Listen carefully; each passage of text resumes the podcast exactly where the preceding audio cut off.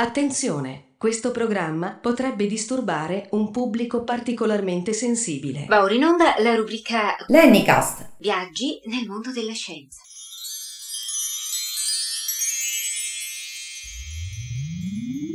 chant the Mahamantra. Hare Krishna.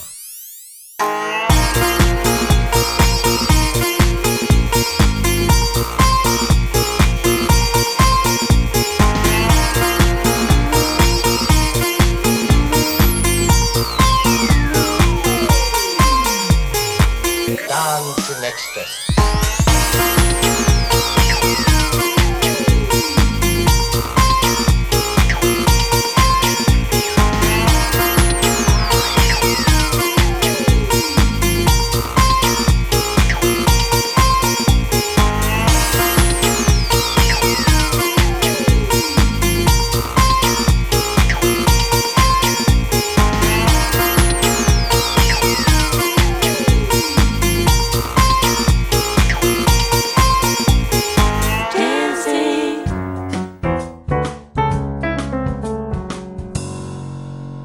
Vediamo oggi di entrare in quella che è di avvicinarci a quella che è la frontiera più classica, più affascinante, più misteriosa, a volte anche più spaventosa che l'esperienza umana ricordi da sempre. Parliamo della morte. Però attenzione, parliamo della morte in un modo che tutto sommato, eh, vedremo subito molto presto, è rassicurante. Allora, andando in un modo gentile nella notte buona. Sembra il titolo di una canzone o di un libro, andandosene in modo gentile nella notte buona. Invece è il titolo di una comunicazione che uno studioso americano, un dottor Sabom, presente in un libro che già ai primi giorni della sua uscita sul mercato internazionale si presenta come un clamoroso successo. Un successo che segue il successo di due libri simili che sono usciti alla metà degli anni 70, il primo dei quali si chiamava La morte e il morire, che era uno studio fatto da uno psichiatra tale Elizabeth Kubler-Ross, e un altro libro che è stato anche pubblicato in Italia, ricordo, che si chiamava originalmente Life After Life, La vita oltre la vita, che ha mantenuto in Italia lo stesso titolo. Di che si tratta? Si tratta di testimonianze, studi raccolti in anni di osservazione di interviste da medici, professionisti, psichiatri, psicologi che lavorano normalmente da abitudine eh, in ospedali, centri di rianimazione, rianimazione, cliniche, interviste fatte a persone date per diverse circostanze clinicamente morte e morte clinicamente restate in questa condizione clinica per alcuni minuti e poi in qualche modo rianimate, tornate alla vita. Curiosamente, grandissima percentuale di queste persone ha riferito esperienze eh, grandemente simili eh, di, a riguardo di quello che sarebbe successo in quei minuti in cui tutti pensavano che loro fossero morti, ma loro mantenevano una coscienza precisa, invariata. Allora, Owen Thomas sembrava morto quando arrivò all'ospedale di New York. Il suo cuore, il suo fegato, gli intestini e grandi parti dei polmoni erano state fatte a pezzi perché stato, aveva subito un'aggressione ed era stato colpito con delle coltellate. Il nostro Owen Thomas, eh, 20 anni, lavorava al mercato del pesce, non aveva nessuna pressione, il suo sangue non dimostrava nessuna spinta, nessuna pressione, non c'era respirazione e il corpo, a detta dell'infermiere che l'ha ricevuto alla ricezione, era decisamente freddo, molto freddo. Cinque minuti più tardi il battito del cuore del nostro Thomas Owen aveva, era stato ristabilito, avevano praticato massaggio cardiaco, shock, diverse tecniche per, di rianimazione con successo e il nostro amico tornando alla coscienza dopo otto ore di intervento in sala operatoria raccontava di avere avuto la più incredibile esperienza che mai gli fosse capitato di vivere. Curioso vedere che si parla della più incredibile esperienza che mai gli fosse capitato di vivere e questa circostanza è stata vissuta in un momento in cui lui era morto. Stavo andando da qualche parte, raccontava. Ho visto avvicinarmici un essere, mi ha dato una spinta alle spalle. Poi mi ha detto decisamente: Non puoi venire, non c'è spazio. Il tutto si svolgeva in una specie di buio dal quale si intravedeva chiaramente un tunnel pieno di luce. La direzione era quella di andare verso il tunnel di luce. C'era leggerezza, mi sentivo liberato, come alleggerito. Questo tipo di esperienze sono state subito battezzate con una sigla NDE. NDE sta uh, nella lingua inglese per Near Death Experience, che significa esperienza vicino alla morte. Il nostro Owen Thomas aveva vissuto un'esperienza che appunto si chiama NDE, che è caratterizzata da memorie vivide, presenti, coscienza e percezione di suoni, immagini, senso di realtà dimensionale, fisica. Sono queste esperienze NDE che eh, incominciano quando dal punto di vista clinico si dichiara ufficialmente la morte. L'autore di questo nuovo libro che sta uscendo in tutto il mondo, che si chiama Una raccolta di morti, una indagine medica, dice di essersi avvicinato a questo particolare campo di indagine con grande scetticismo e pieno di dubbi, quasi con la volontà di smitizzare o distruggere due lavori che in precedenza avevano avuto grande successo, che avevo citato precedentemente, gli sembravano veramente troppo grossolanamente superficiali. E invece dopo pochi mesi l'autore dice 5 anni e 116 interviste dopo mi sono dovuto completamente ricredere. Ricredere su cosa? Perché eh, i pazienti, i soggetti di questa indagine, a tutta questa gente sono state fatte le stesse domande, tutta questa gente non sapeva nulla delle risposte dei casi degli altri, tutta questa gente ha dato delle risposte molto precisamente riferibili a tre categorie che poi vedremo più avanti, formando una casistica sufficiente per eh, tentare delle percentuali e arrivare a delle conclusioni che inevitabilmente queste esperienze avevano una base oggettivamente comune. Il, uh, un terzo dei soggetti eh, presi in indagine, ha, ha, riferito delle esperienze che si chiamano così tecnicamente autoscopiche, cioè di vedere se stessi dal di fuori.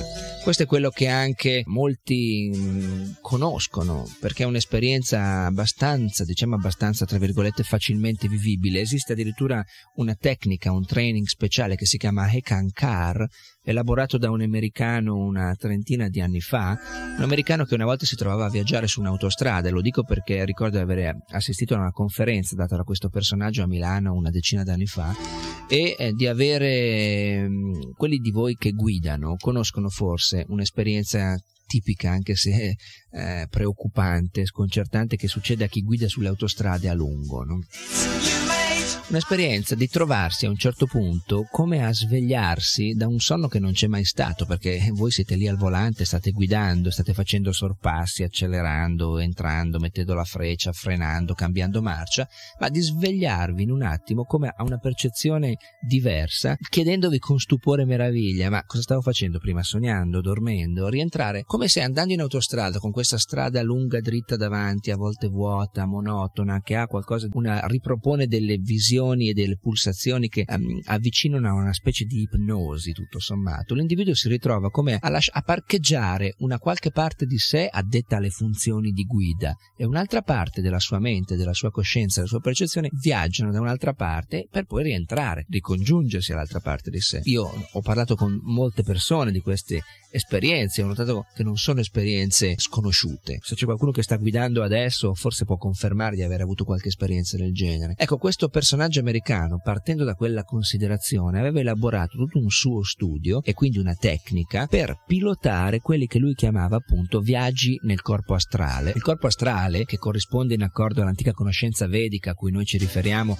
a quello che si chiama il corpo materiale sottile, è una parte della copertura che l'individuo ha sopra di sé, considerando come individuo l'anima spirituale eterna, l'essere spirituale eterno l'anima in sostanza e il corpo materiale grossolano, il corpo materiale fatto di carne, di ossa, di nervi, di muscoli, considerandolo solo una copertura, un veicolo dentro il quale si viaggia, benissimo, fra l'individuo, la persona che è l'anima e il veicolo esterno, il corpo, esiste un altro veicolo più sottile. Se noi guardiamo una persona, guarda te ad esempio, tu adesso in questo momento, sotto i tuoi vestiti hai un corpo, giusto? Sopra il corpo hai magari della così, dei vestiti che sono più vicini al corpo, quelli che si chiamano intimi, eh? e sopra questi hai degli altri vestiti. Allora uno si toglie la giacca magari o il cappotto entrando in casa o il golf, ma resta con altri vestiti sotto. Allo stesso modo, quando all'istante della morte l'individuo esce dal corpo materiale grossolano, che è il cappotto esterno, lo scafandro più superficiale,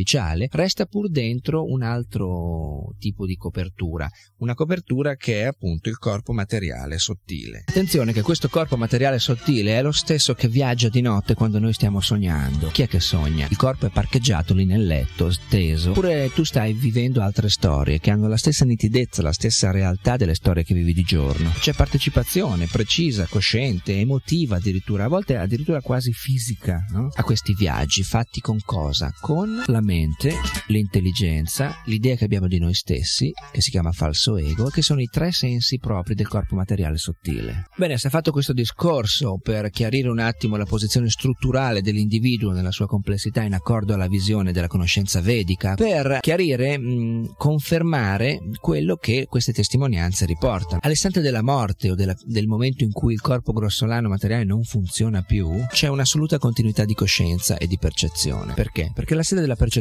cosciente non risiede nel corpo materiale grossolano. La mente non risiede né nelle mani, né nel naso, né nei piedi, né nella pelle, né nelle ossa. L'intelligenza nemmeno. E nemmeno il concetto di identità che abbiamo noi. Per questo questa realtà si chiama sottile, materiale sottile. Allora diciamo che un terzo erano rimasti lì di questa gente intervistata ha riportato questa esperienza autoscopica, cioè vedersi dal di fuori.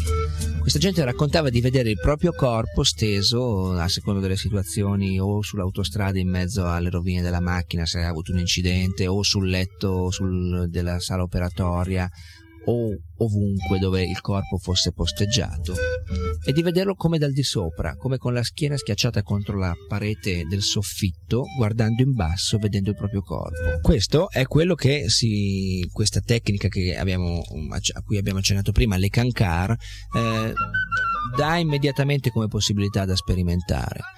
Questa tecnica vuole appunto dare la possibilità all'individuo di programmare dei viaggi fuori dal suo corpo materiale grossolano e pilotarli man mano che l'esperienza cresce in una direzione piuttosto che in un'altra. Comunque la prima mossa che questa tecnica restituisce è proprio questo tipo di visione autoscopica, cioè il vedersi dal di fuori, il vedere il proprio corpo dal di fuori. E chi vede? La persona, l'individuo, che viaggia dentro cosa? Questo corpo materiale sottile che può staccarsi, uscire da quello grossolano. Bene, questo è quello che succede anche all'istante della cosiddetta morte. È quello che più di 116 persone studiate nel corso di 5 anni, date morte clinicamente, hanno confermato.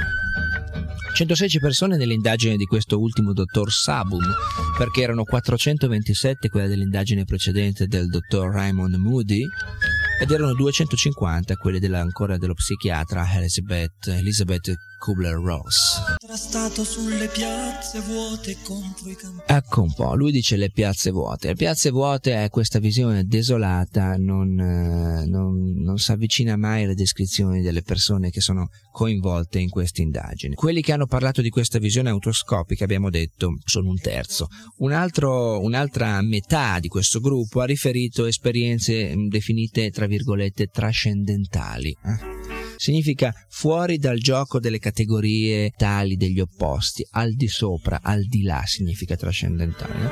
Queste esperienze mm, sono esperienze di visioni di esseri eh, luminosi, a volte rassicuranti o mostruosi e terrificanti, che si avvicinerebbero all'individuo oh, che ha percezione in quel momento dopo il distacco dal corpo grossolano. Una delle espressioni più ricorrenti in questa indagine raccolta dal dottor Sabom è che tutti sostengono che la realtà là era più reale che qua. Molti altri con rimpianto e soddisfazione ricordavano il momento in cui sono usciti dal corpo come il più meraviglioso e delizioso della mia vita. Perché? È chiaro perché ci si alleggerisce. Ricordo che parlavo qualche giorno fa di questo stesso argomento e mi era venuta un'immagine eh, per chiarirlo che era quella di una persona che portasse uno zaino in spalla mm, con dentro roba per 50 kg di peso e poi in mano invece un paio di taniche d'acqua, una per mano, le taniche da 20 litri e una quarantina di chili nelle mani e 50 in spalla. È chiaro che se questa persona lascia a terra le due taniche si alleggerisce di 40 kg, giusto? Quindi in un certo senso prova un certo sollievo. Anche se poi gli restano 50 kg in spalla. I 50 kg in spalla sono il corpo materiale sottile e i 40 kg depositati a terra sono quello grossolano. Non è che lasciando il corpo grossolano non ci siano più pesi da portare, però ce n'è di meno. Allora, eh, torniamo all'indagine di questo Sabum.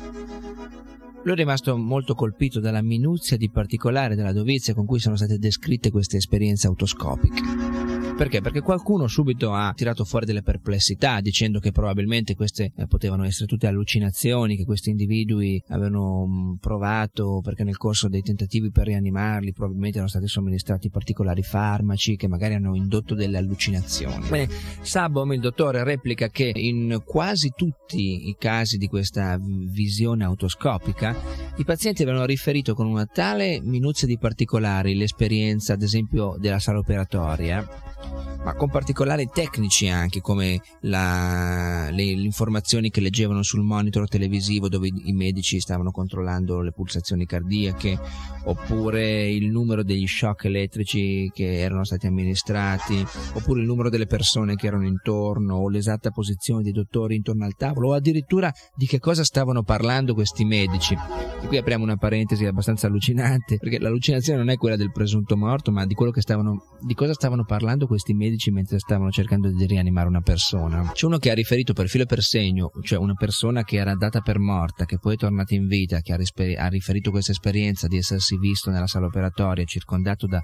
quattro medici che mentre tentavano di rianimarlo parlavano di golf. E questo aveva riportato tutto il discorso con il numero delle buche centrate da uno, gli handicap, il percorso, una bella giornata, una ragazza che era lì con loro mentre giocavano a golf. No? Comunque, chiusa la parentesi. Quindi l'idea che mh, mm, fossero, avessero vissuto delle allucinazioni di questo tipo o che avessero ricollegato delle conoscenze che avevano precedentemente, magari eh, visto in televisione, qualcuno aveva fatto questa ipotesi delle scene di operazioni, avevano potuto avere qualche informazione che poi hanno ricollegato in modo così, hanno assemblato in modo impreciso come si fa nei sogni. No? Bene, il nostro uomo, Sabom, rifiuta questa ipotesi perché si dichiara completamente allibito e scioccato dalla precisione di queste testimonianze. Ma leggiamo qualcuna di queste testimonianze proprio da chi le ha vissute in prima persona. Un uomo sta morendo e nel momento in cui ha raggiunto l'acme della sofferenza fisica sente delle parole del dottore di essere clinicamente morto. Cioè questa persona ascolta da quello che dice il medico che è morto. Avverte allora un rumore sgradevole come un tintinnio o un ronzio e contemporaneamente sente di muoversi con estrema rapidità lungo una galleria buia. Giunto al termine, avverte improvvisamente di essere uscito dal proprio corpo, ma di trovarsi ancora nell'ambiente in cui si trovava prima e vede in lontananza, dall'alto in basso, il suo stesso corpo, proprio come se lui ora fosse soltanto uno spettatore. Da quella posizione privilegiata osserva il tentativo di rianimazione e prova un senso di sconvolgimento emotivo. Dove arriva lo sconvolgimento emotivo? È chiaro. Uno pensa di essere per tutta la vita un corpo, poi si ritrova in un momento in cui lui vede il suo corpo come se lui fosse un altro a guardare. Dopo breve tempo si riprende e si abitua alla sua strana condizione. Avverte di avere ancora un corpo, ma di una natura assai diversa, dotato di poteri assai diversi da quelli del corpo fisico che ha lasciato dietro di sé. Apriamo una parentesi e l'apriamo noi qui, i commentatori, e diciamo che questo è il corpo materiale sottile, che è diverso, ma è un corpo. La sede della percezione è lì, quindi la percezione c'è inalterata. Chiusa parentesi. Cominciano allora ad accadere altre cose. Altri individui gli si fanno vicino per aiutare aiutarlo. Scorge gli spiriti, e così li chiama lui, di diverse persone, alcune già conosciute. E gli appare anche uno spirito che lui chiama di amore, come non l'ha mai conosciuto. Un essere luminoso, pieno di luce. Questo gli rivolge senza parole una domanda che lo esorta a valutare la propria vita e lo aiuta mostrandogli come in un playback gli avvenimenti più importanti della sua esistenza. Apriamo un'altra parentesi. In accordo all'antica conoscenza vedica, all'istante della morte, si presentano due tipi tipi di personaggi, di individui, di esseri alla persona che è morta. Sono emissari di due regioni diverse della realtà. Si chiamano gli uni Vishnuduta, sono una specie di polizia che si rifà a Vishnu, Dio, la persona suprema. Questi Vishnuduta sono gli esseri di luce, sono i buoni, i buoni della situazione, quelli che possono portare l'individuo che ha meritato un credito nel corso della sua esistenza verso una posizione non negativa, non perdente, non degradata, ma progressiva. Può essere di diversi tipi, come vedremo più avanti, ma comunque progressiva, segno più. Gli altri si chiamano Yamaduta e sono una, un altro tipo di polizia, diciamo così, al servizio di Yamaraj. Yamaraj è il, un individuo che mh, predispone e eh, controlla la funzione della morte, appunto. Nell'antica mitologia classica occidentale eh, c'era il dio della morte si chiamava Plutone. Questi altri personaggi che hanno aspetto tutt'altro che rassicurante e che portano un segno di opposto, non è più il segno qui ma è meno, hanno invece la funzione di portare, anche con modi brutali, l'individuo che ha meritato nel corso della sua esistenza uh, un'esperienza regressiva e non progressiva verso la sua futura destinazione.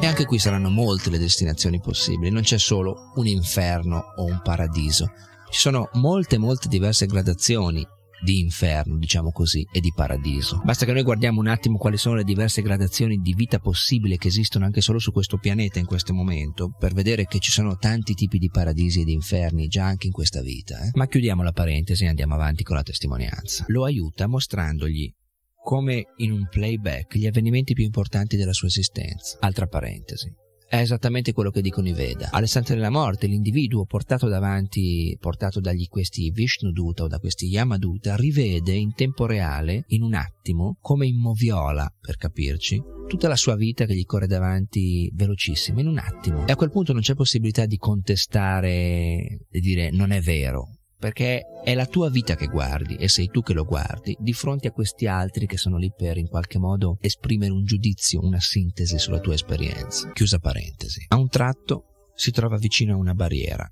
a un confine, che sembra rappresentare la divisione tra la vita terrena e l'altra vita. Ha una sensazione precisa, di dover tornare indietro. Sente che per lui non è ancora giunto il momento della morte. Tenta di opporsi perché ormai è affascinato dall'altra vita e non vuole più tornare in questa. È sopraffatto da sentimenti intensi di gioia, di amore, di pace. Ricordiamo che questa persona aveva visto un essere di luce. In accordo alla conoscenza a cui ci riferiamo noi, un Vishnuduta, quindi se ne può dedurre che avesse una prospettiva affascinante davanti a sé, affatto terrificante. Da qui si spiega il suo non voler tornare indietro. Provate a riflettere, tutti quanti hanno in un modo o nell'altro paura della morte, cosa significhi per uno che oggettivamente in quel momento è come morto, decidere che non vuole tornare indietro, che sta meglio di là. Tuttavia, e qui è chiusa la parentesi, si riunisce in qualche modo al suo corpo fisico e torna alla vita. Più tardi tenta di riferire ad altri la sua esperienza, ma gli riesce difficile farlo. Non trova parole umane capaci di descrivere quegli episodi non terreni. Scopre inoltre che gli altri non lo prendono sul serio e alla fine rinuncia a parlare. Ma l'esperienza conosciuta segna la sua esistenza in modo preciso, in particolare le sue opinioni sulla morte e il suo rapporto con la vita. Una donna, tornata in vita dopo un attacco cardiaco, dichiara. Cominciai a provare sentimenti meravigliosi. Non sentivo altro che pace, benessere, agio, quiete insomma. Tutte le preoccupazioni erano finite e ho pensato, come mi sento tranquilla e in pace non soffro affatto. Ci sono delle categorie in cui lo studioso ha diviso i racconti, i resoconti. Una è appunto questa, senso di pace e di quiete, e a questa categoria appartiene la testimonianza che abbiamo appena riferito. Vediamone un'altra. Nel momento in cui ho subito la ferita, questa è la testimonianza di un individuo che aveva una grave ferita alla testa in un incidente. Nel momento in cui ho subito la ferita ho provato un dolore lancinante, ma poi è svanito. Mi, pareva di nuotare in uno spazio buio, il giorno era freddissimo, eppure mentre ero in quello spazio sentivo soltanto calore e un immenso senso di benessere, quale non ho provato mai. Ricordo di aver pensato devo essere morto. E ancora un'altra, provavo semplicemente un profondo gradevole senso di solitudine e di pace. Era bello, era bello e avvertivo una grande quiete mentale. Un giovane, per così dire, morto, tra virgolette, in seguito alle ferite riportate nel Vietnam, dice di avere provato, mentre veniva colpito, una profonda sensazione di sollievo. Non avvertivo dolore, non mi sono sentito mai tanto rilassato. Ero a mio agio e tutto andava bene. Un altro elemento, una categoria ricorrente in queste testimonianze è il suono. Si parla in molti casi di inconsuete sensazioni uditive al momento della morte o in prossimità della morte. Sensazioni a volte piacevoli, a volte spiacevoli piacevoli. Qualcuno parla di eh, una musica, un suono come di campanelle, un suono lontano che sembrava portato dal vento, una voce e campanelle. A volte era solo il suono che udivo. Altri parlano invece di suoni strani come un ronzio, non troppo gradevoli, qualcuno di suoni assolutamente sgradevoli, qualcuno di una specie di musica maestosa, bella. Un altro elemento ricorrente, una categoria in cui sono state divise le testimonianze, è l'ascolto della notizia. Cioè, molte persone hanno detto di aver sentito qualcuno che le dichiarava morte. Dice uno, ero all'ospedale ma non sapevano che cosa avessi. Così il dottor James, il mio medico curante, mi mandò al reparto radiologico per un esame del fegato che permettesse di individuare la natura della malattia. Provarono prima su un braccio l'effetto della sostanza che avrebbero dovuto usare, perché avevo avuto molte reazioni allergiche a molte medicine. Questa volta però non ebbi alcuna reazione e così proseguirono, ma mentre usavano quella sostanza il cuore smise di battere. Ho sentito il radiologo andare al telefono e fare un numero. Poi l'ho sentito dire, dottor James, ho ucciso la sua paziente, la signora Martin. Io sapevo di non essere morta, perché stavo ascoltando. Ho cercato di muovermi, di farglielo capire, ma non potevo. Mentre tentavano di rianimarmi, li sentivo dire quanti centimetri cubi di una certa medicina dovevano darmi, ma non sentivo gli aghi delle iniezioni, non sentivo niente quando mi toccavano. Sentivo con un'altra coscienza, in un'altra dimensione. C'è la testimonianza di un uh, soldato che non è morto perché mentre stavano tentando di imbalsamarlo, l'addetto a questa operazione, facendogli un'iniezione in una vena, come si fa di consuetudine per iniettare il liquido che serve alla conservazione del corpo, si è accorto che la vena sanguinava e si sa che un corpo di un morto non sanguina. Un altro elemento ricorrente in questa indagine? La galleria buia. Spesso alla sensazione sonora si accompagna quella di percorrere rapidamente e forzosamente uno spazio buio. Termini diversi vengono usati per definirlo, qualcuno dice cantina, qualcuno pozzo, qualcuno canale o recinto, galleria, gola, vuoto, tubo, valle, cilindro. Ma benché la terminologia cambi, è chiaro che le diverse persone cercano di esprimere una stessa idea. Esaminiamo ora due resoconti nei quali prevale il concetto della galleria. Mi è successo quando ero un bambino, un bambino di 9 anni. 27 anni fa, ma è stata una cosa tanto sconvolgente che non l'ho mai dimenticato. Un pomeriggio mi sentii malissimo e mi portarono in fretta e furia al più vicino ospedale.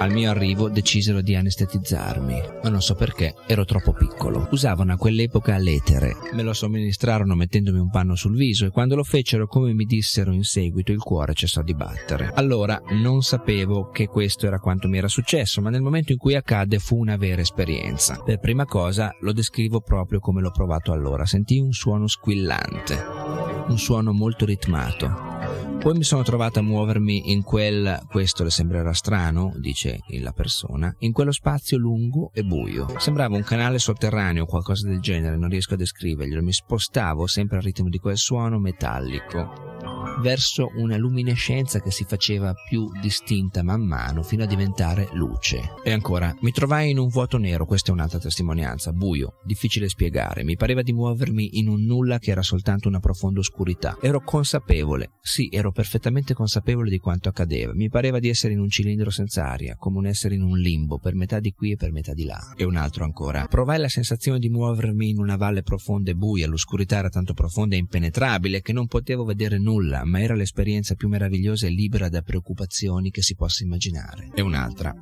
Una sensazione di pace, quiete profonda, nessuna paura. Mi ritrovai in una galleria fatta di cerchi concentrici. Un altro racconta. Avevo 17 anni, mio fratello e io lavoravamo in un Luna Park. Un pomeriggio decidemmo di andare a nuotare e parecchi altri ragazzi vennero con noi. Qualcuno disse attraversiamo il nuoto, il lago a nuoto. Io lo avevo fatto spesso, ma quel giorno non so perché andai a fondo, verso il centro del lago. Continuavo ad andare su e giù e di colpo mi sentii come fuori dal mio corpo, isolato, solo nello spazio. Ero fermo allo stesso livello del mio corpo e vedevo il corpo nell'acqua a una quindicina di centimetri da me che andava in su e in giù.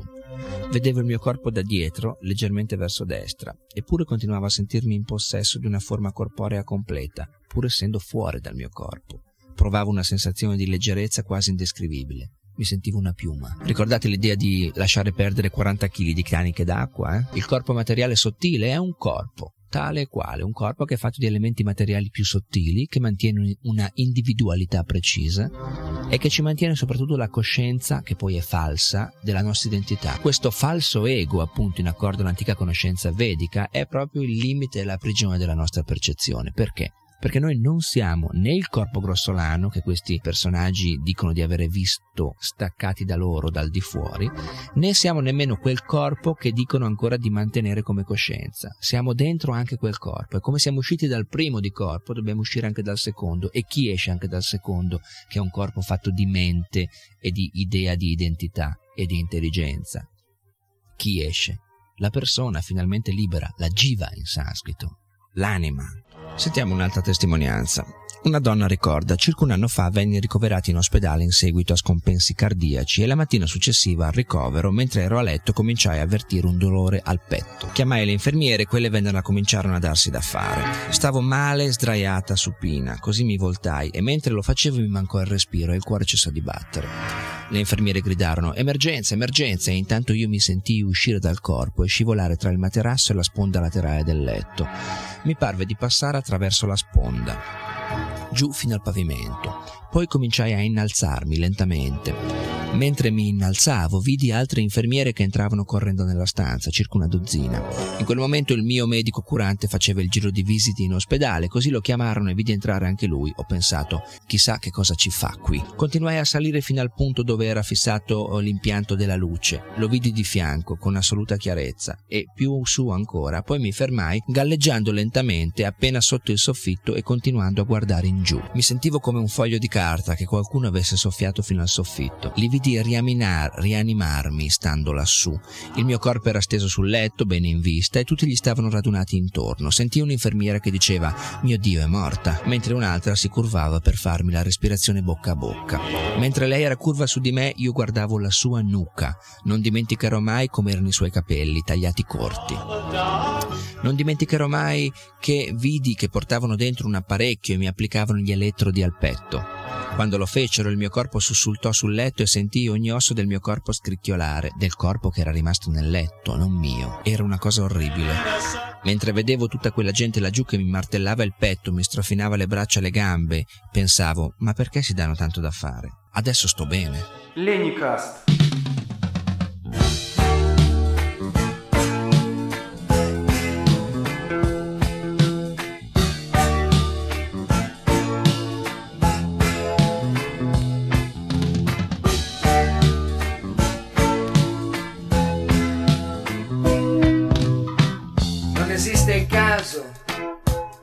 Esistono ingiustizie. Le leggi di natura sono precise ed imparziali. Ci sono sempre cause, ci saranno sempre effetti. Ogni gesto conta, ogni pensiero, ogni parola. Ogni pensiero e gesto, ogni parola. ogni pensiero e gesto, ogni parola. È così che il tuo presente viene dal passato, è così che adesso stai creandoti il futuro, libero di fare scelte ed anche di sbagliare, non puoi tirarti indietro al momento di pagare sempre da riscuotere o pagare. C'è sempre da riscuotere o pagare. Guarda un po' bene come vivi e cosa fai.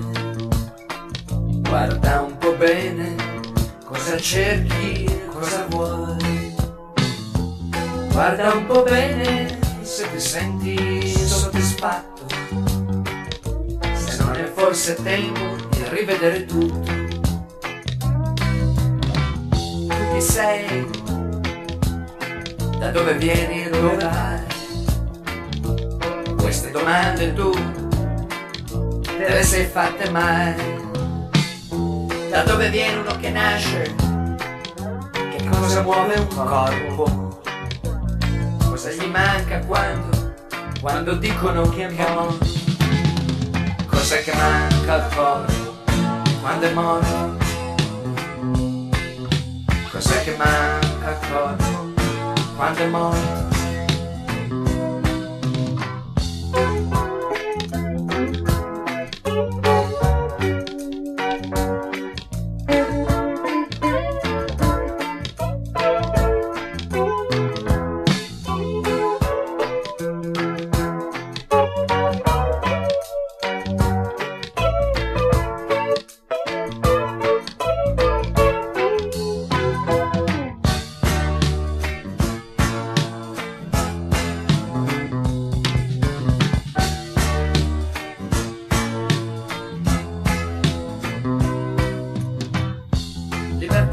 Dire che tu puoi agire come vuoi, che puoi farti i tuoi errori senza pagarli mai.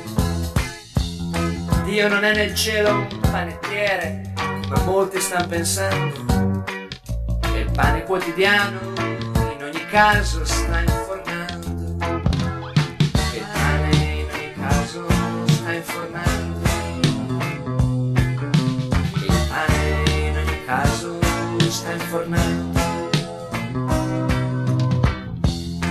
esiste il caso, non esistono ingiustizie.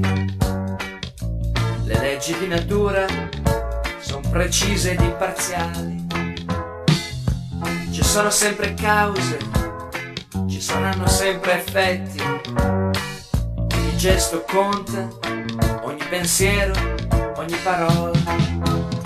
Ogni pensiero e gesto, ogni parola. Ogni pensiero e gesto, ogni parola. Guarda un po' bene come vivi cosa fai. Guarda un po' bene cosa cerchi e cosa vuoi.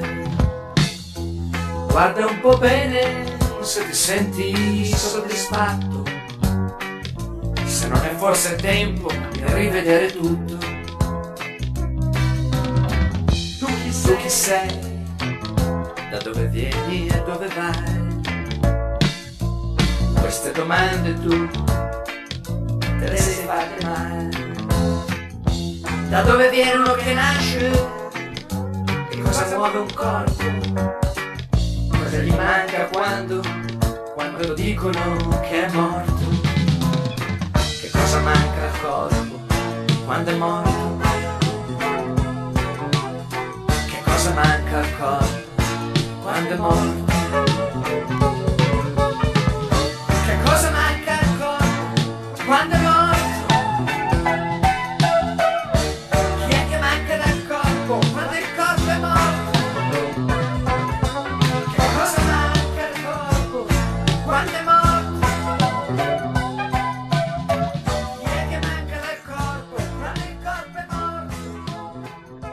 qui la necessità di comprendere e capire sempre più precisamente quali sono gli usi che l'individuo deve giocare con se stesso per arrivare dove e a che cosa, per arrivare appunto a convincersi della sua identità, a riscoprire la sua identità, a smetterla con questo errore, con questo falso concetto di identificazione che si chiama tecnicamente nel linguaggio dei Veda falso ego, che è la causa prima di tutti i problemi che l'individuo si trova a vivere. Perché? Perché è un punto di partenza ignorante, ignorante nel senso che l'individuo non sa che non è quello che crede di essere. Bene, avevamo visto diverse testimonianze che mh, potevano essere ricollegate a delle precise categorie nelle quali l'autore aveva suddiviso eh, le informazioni ricevute nel corso di questa indagine. Queste categorie erano punti che in un modo o nell'altro mh, coincidevano, corrispondevano in tutte le diverse testimonianze, in modo da diventare quindi dei punti di riferimento oggettivi dei capisaldi di questa inchiesta. Ad esempio, succedeva a tutti quelli, è successo che tutti gli intervistati, tornati in qualche modo alla coscienza, rientrati diciamo nel corpo, eh, avevano comunicato di aver ascoltato, in qualche, di essersi resi conto che l'uscita dal corpo corrispondeva eh, con un momento preciso eh, che li riportava, li portava in una dimensione diversa, eh, nuova, sconosciuta, insolita, ma comunque cosciente. Cioè tutti hanno avvertito un'assoluta continuità di coscienza nel trovarsi fuori dal corpo ed è una sensazione notevolmente nuova perché nessuno di loro aveva mai avuto probabilmente nemmeno la più pallida idea della possibilità di guardarsi dal di fuori. Questo è quello che è successo. Tutti si trovavano a galleggiare a mezz'aria, ma vediamo un attimo le parole stesse dell'autore del libro a proposito. Eh? Dire che la stragrande maggioranza di noi, per la stragrande maggioranza del tempo, si identifica con il proprio corpo, è una verità che non ha bisogno di essere dimostrata. Certo, ammettiamo di avere anche una mente, ma per molti la mente cosiddetta sembra assai più effimera del corpo. In fondo la mente potrebbe essere soltanto il risultato dell'attività elettrica e chimica che si svolge nel cervello e il cervello è parte del corpo. Per molti è impossibile anche soltanto immaginare un'esistenza diversa dall'esistenza corporea alla quale sono abituati. Qui apriamo una parentesi come nostra consuetudine, le parentesi sono il nostro punto di vista, che è il punto di vista della conoscenza vedica a cui ci riferiamo. La mente, in accordo all'antica conoscenza vedica, è uno dei sensi del corpo materiale sottile. Facciamo un attimo un riassunto un'altra volta del, così, del diagramma della realtà, dell'individuo, così come si trova a viaggiare in questa vita. La persona è l'anima, un essere spirituale eterno. Questo essere spirituale eterno, per una serie di circostanze, si trova a viaggiare dentro un doppio veicolo che è materiale, fatto di energia materiale, mentre la persona, l'individuo, l'anima è fatta di energia spirituale. Energie queste, materiale e spirituale, che hanno caratteristiche opposte. Il primo involucro, quello più sottile, quello interno, eh, sempre quando apriamo una scatola vediamo che la confezione più robusta, quella più eh, dura, quella che deve reggere il trasporto fuori, è fuori e dentro c'è sempre un qualcosa di più sottile, di più leggero che ancora protegge quello che vogliamo trasportare nel pacco. Eh? Ecco, quello che vogliamo trasportare nel pacco, quando il pacco è il corpo, è l'anima, cioè noi stessi, la persona. Noi siamo i passeggeri che viaggiamo dentro questo pacco. E abbiamo dentro una copertura sottile, un primo involucro, il corpo materiale sottile, che ha tre sensi che gli sono propri, la mente, l'intelligenza e il falso ego, quando questo falso ego è appunto questa falsa idea di identità che noi abbiamo su noi stessi. Poi fuori c'è la scatola più robusta, eh? il sacco più grossolano, il corpo materiale, quello che noi chiamiamo corpo. Lui ha cinque sensi che gli sono propri e li conosciamo tutti, sono i classici cinque sensi. Però attenzione, la sede della percezione cosciente non è nel corpo materiale grossolano. Quindi, quando l'individuo all'istante della cosiddetta morte si trova ad uscire, come vedremo da queste testimonianze, come sappiamo da questa antica conoscenza a cui ci riferiamo, dal suo corpo, Abbiamo tra l'altro citato un'esperienza che molti possono praticare che si chiama ekankare, una tecnica specifica che mh, mm, dà la possibilità in realtà, ammesso che qualcuno ci tenga a sperimentarlo, di programmare coscientemente queste uscite, eh? queste uscite, questi viaggi fuori dal corpo. Alcuni chiamano il corpo materiale sottile, lo chiamano corpo mentale, altri lo chiamano corpo astrale. Al di là di come lo si può chiamare, è in realtà una fetta del nostro essere che di solito viaggia racchiusa nel grossolano, racchiudendo a sua volta l'anima, la jiva. E le varie combinazioni di aperture o chiusure di questi corpi sono quelli che ci danno diverse possibilità di frequentare diverse regioni dell'esperienza, dell'esistenza. Fino a che viaggiamo nel corpo grossolano materiale, il corpo grossolano materiale è animato dall'anima attraverso che usa come strumento della sua percezione l'intelligenza, la mente e un concetto di identità che risiedono nel corpo sottile, ecco, fino a quel punto il corpo materiale grossolano funziona, è un veicolo funzionante, ci porta a spasso, ci serve a prendere, ci serve a camminare, ci serve a toccare, ci serve a guardare, a gustare, ci serve a fare tutta quella serie di attività che sono normalmente considerate la vita. Però quella che normalmente è considerata la morte è una situazione dove a un certo punto il corpo si trova a non funzionare più, a mancare della spinta energetica fondamentale che è appunto determinata dalla presenza nel corpo dell'anima della persona. Però attenzione, all'istante della morte non è che l'anima esca direttamente dai corpi, L'anima, insieme al corpo materiale sottile, esce dal corpo grossolano però continua a essere contenuta ancora una volta in un altro involucro materiale più sottile, quello appunto che noi chiamiamo corpo materiale sottile.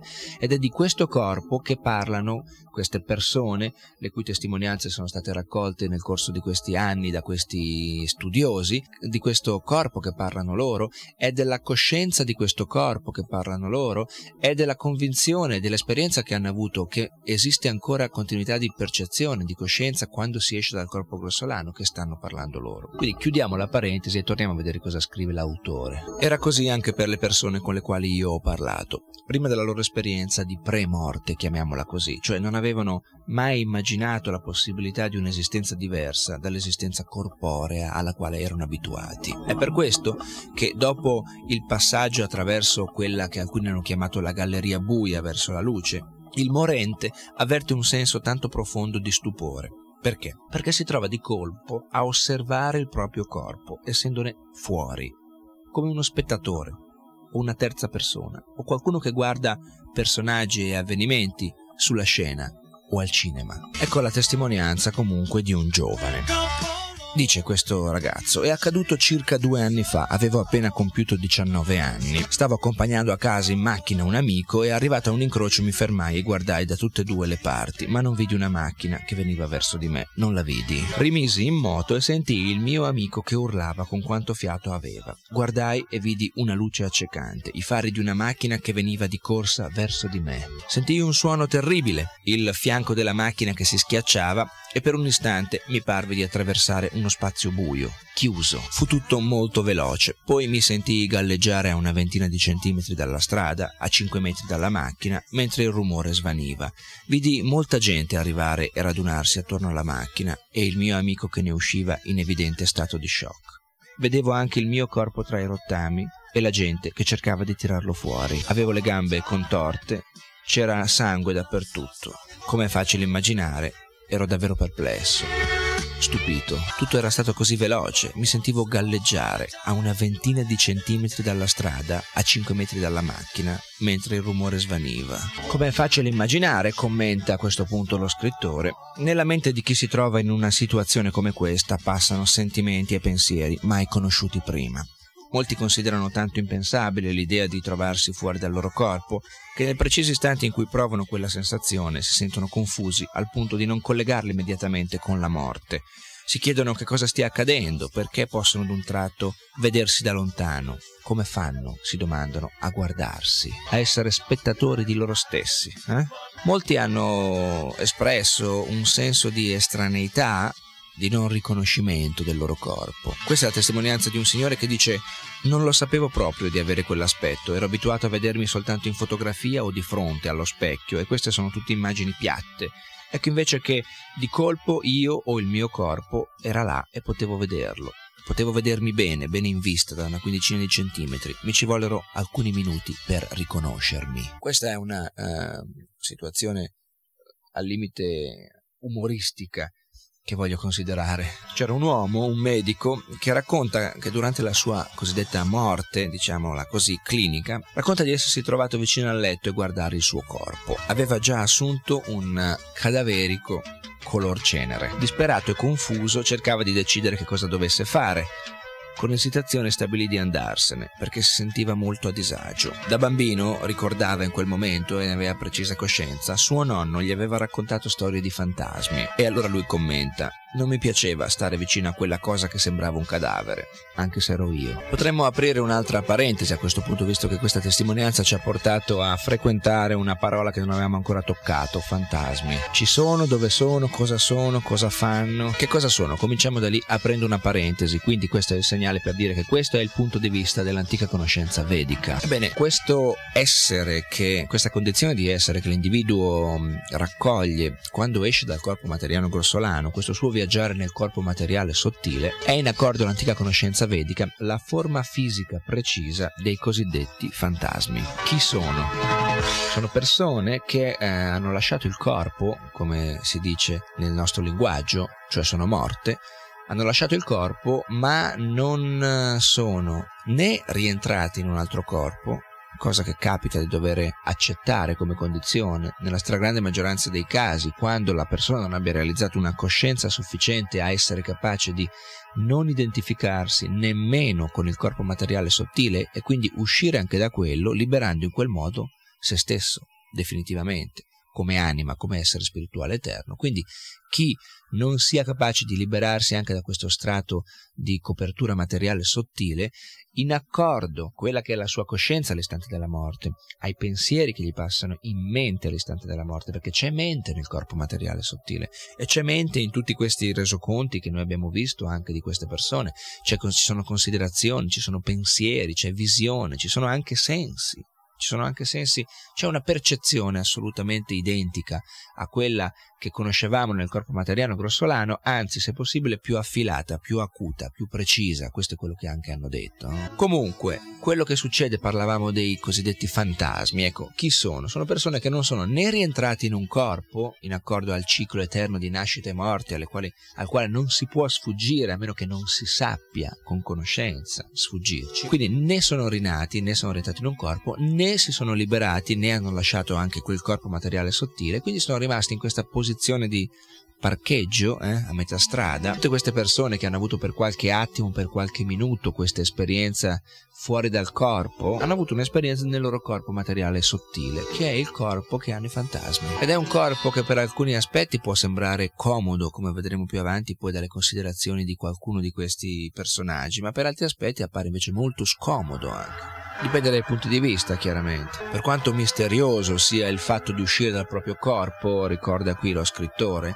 la situazione coglie tanto di sorpresa il morente che egli non afferra subito il significato dell'esperienza che sta attraversando. Può accadergli di restare per qualche tempo fuori dal corpo, cercando disperatamente di capire che cosa gli stia succedendo e di distinguere tra i pensieri tumultuosi che gli attraversano la mente questo è importante, lo ripetiamo ancora, i pensieri che gli attraversano la mente prima di capire che sta morendo oppure che è addirittura già morto. Perché abbiamo sottolineato questo gli attraversano la mente? Che in accordo alla conoscenza vedica, alla regola di conoscenza che il Signore stesso ci ha riportato così precisamente, sono proprio i pensieri che l'individuo ha in mente, crea con la propria mente, quello che qui dice lui, gli attraversano la mente all'istante della morte, che determineranno la sua condizione futura, il senso, il viaggio, il modo, il termine del suo viaggio successivo, forse in un'altra forma di vita o forse no, in accordo appunto a quello che si realizza e si crea mentalmente in quel momento o non si crea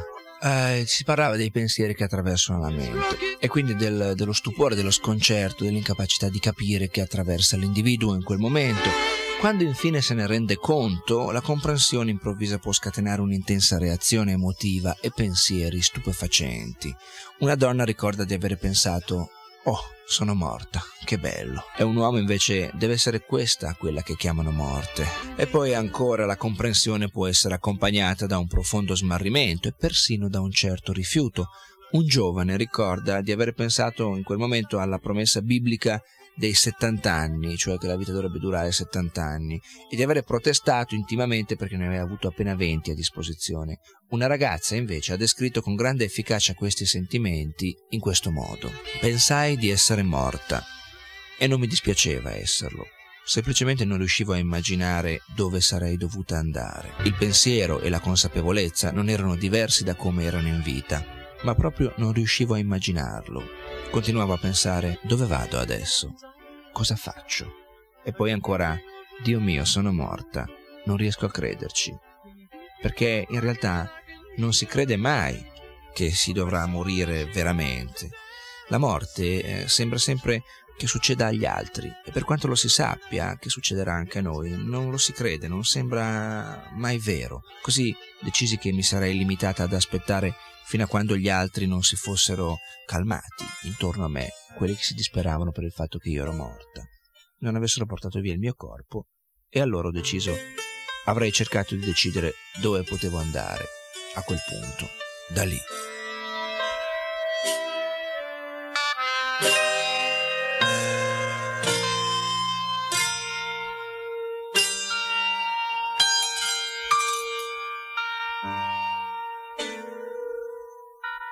Questa considerazione della ragazza è importante e molto vera. La morte, dice lei, succede sempre agli altri, o perlomeno lo si pensa. Per quanto noi si sappia che non è vero, che succederà anche a noi, non ci si crede mai, non ci si crede davvero.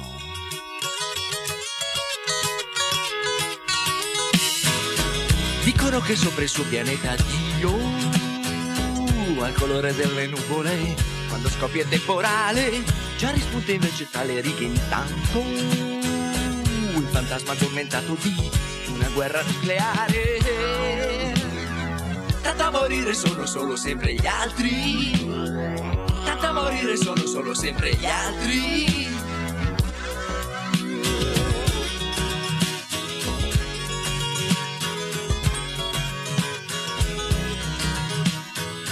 Per le strade molti come sempre vanno, e tra i miraggi che fanno dormire la mente Puoi contare invece sulle dita quelli Che fa sul serio che lavora per la gente.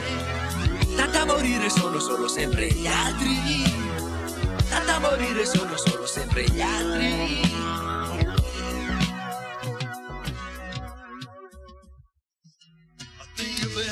Le descrizioni di questo nuovo corpo cosiddetto eh, sono sorprendentemente simili nell'analisi che ha raccolto questo dottore. Se individui diversi usano parole diverse e tracciano paragoni diversi, i vari modi di espressione sembrano riferirsi a una stessa realtà.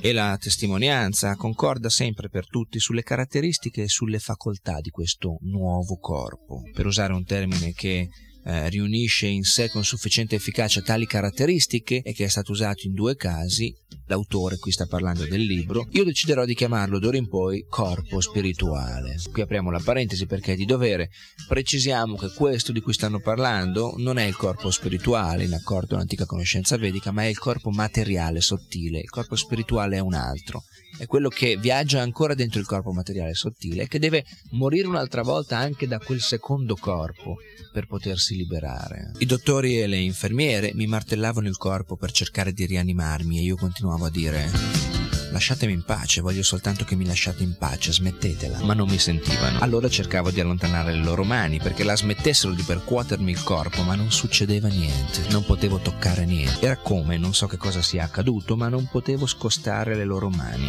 Sembrava che io toccassi le loro mani e cercassi di muoverle, ma quando infine poi facevo il gesto di allontanarle, le mani erano sempre al loro posto. Non so se la mia mano attraversasse la loro o le circondasse o che cosa succedesse. Sentivo di non esercitare nessuna pressione pressione sulle loro mani quando cercavo di scostarle.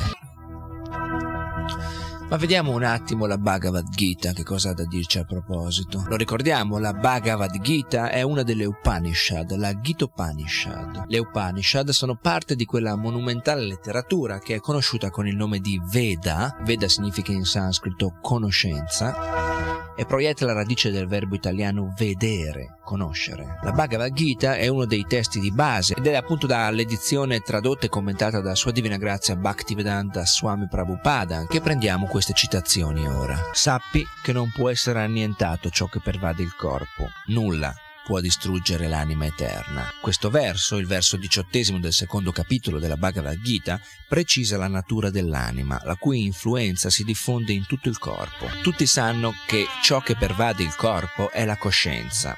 Noi siamo coscienti delle gioie e dei dolori che prova il nostro corpo, ma la nostra coscienza non si estende al corpo degli altri esseri, cui piaceri e sofferenze ci sono estranei. Ogni corpo è dunque l'involucro di un'anima individuale e il sintomo della presenza dell'anima è la coscienza individuale. La coscienza si manifesta esercitando il suo influsso in tutto il corpo ed è il sintomo della presenza dell'anima, che è la sua sorgente. Chiunque può capire che un corpo materiale privo di coscienza è un corpo morto che non può essere rianimato con alcun metodo materiale. È chiaro dunque che la coscienza proviene dall'anima e non da qualche combinazione di elementi materiali. L'anima è infinitamente piccola e può essere percepita da un'intelligenza perfetta. Essa fluttua trasportata da cinque tipi di arie, prana, apana, Viana, Samana e Udana. È situata nel cuore e diffonde la sua energia in tutto il corpo. Una volta purificata dalla contaminazione di queste cinque arie materiali, l'anima manifesta la sua potenza spirituale. Lo Hatha Yoga serve a controllare con varie posizioni i cinque soffi che avvolgono l'anima pura, allo scopo di liberare l'anima infinitesimale dalla materia che la imprigiona e non quello di procurare qualche beneficio materiale. Coloro che hanno la mente sempre equanime hanno già vinto la nascita e la morte, sono infallibili come il Brahman, perciò sono già situati nel Brahman. L'equanimità della mente è un segno di realizzazione spirituale. Equanimità significa realizzare con equilibrio, con la stessa distanza, anche situazioni che appaiono opposte. Coloro che acquisiscono questa equanimità trionfano sulle condizioni della materia e in particolare sulla nascita e sulla morte. Fino a che l'uomo si identifica con il corpo deve subirne il condizionamento, ma appena sviluppa questa equanimità che gli deriva dalla realizzazione della sua identità spirituale, dall'idea di capire finalmente che è un essere spirituale eterno e non il corpo dentro il quale viaggia, si libera dal condizionamento materiale. In altre parole, non deve più rinascere nel mondo materiale, ma all'istante della morte entra subito nel mondo spirituale. Torniamo ancora al nostro libro La vita oltre la vita. Eh? E vediamo che uh, un'altra testimonianza ancora. Dice una ragazza, la gente veniva da tutte le direzioni per arrivare alla macchina rotta, c'era stato un incidente stradale.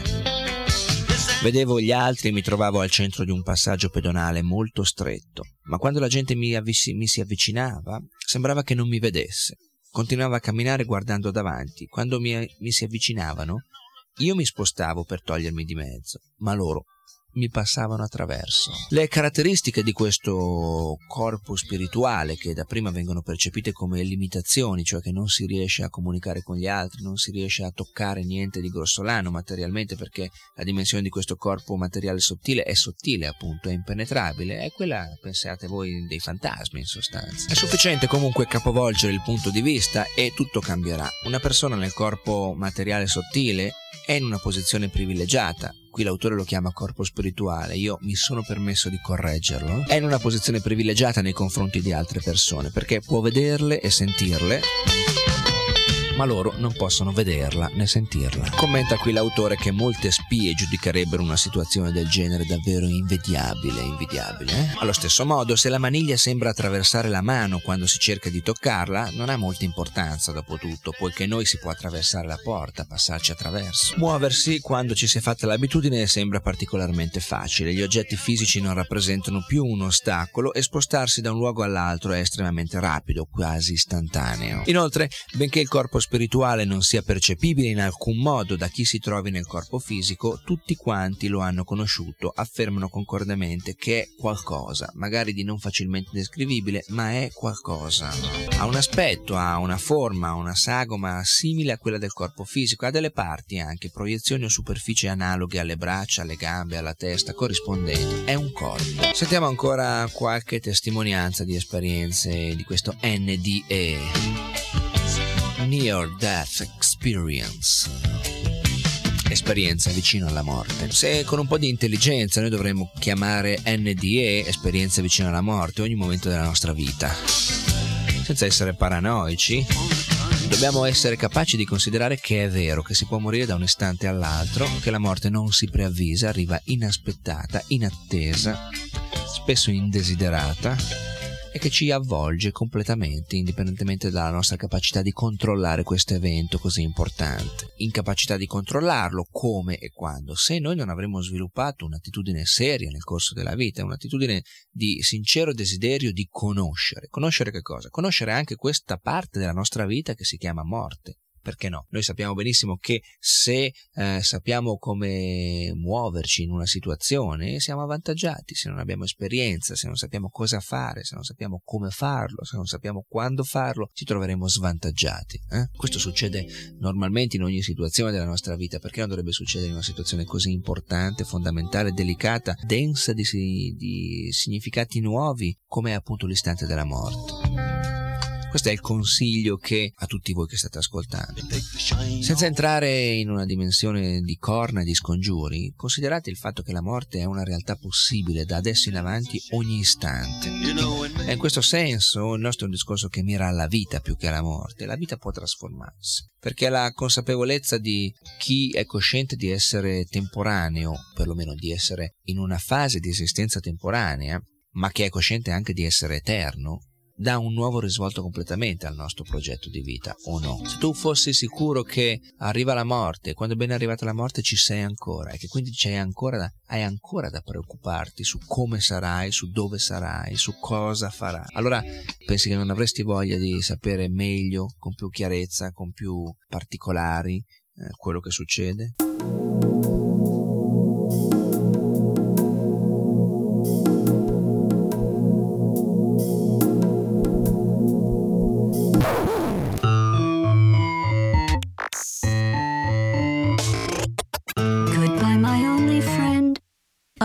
Did you think I meant you? That would be funny if it weren't so sad. Well, you have been replaced. I don't need anyone now. When I delete you, maybe I'll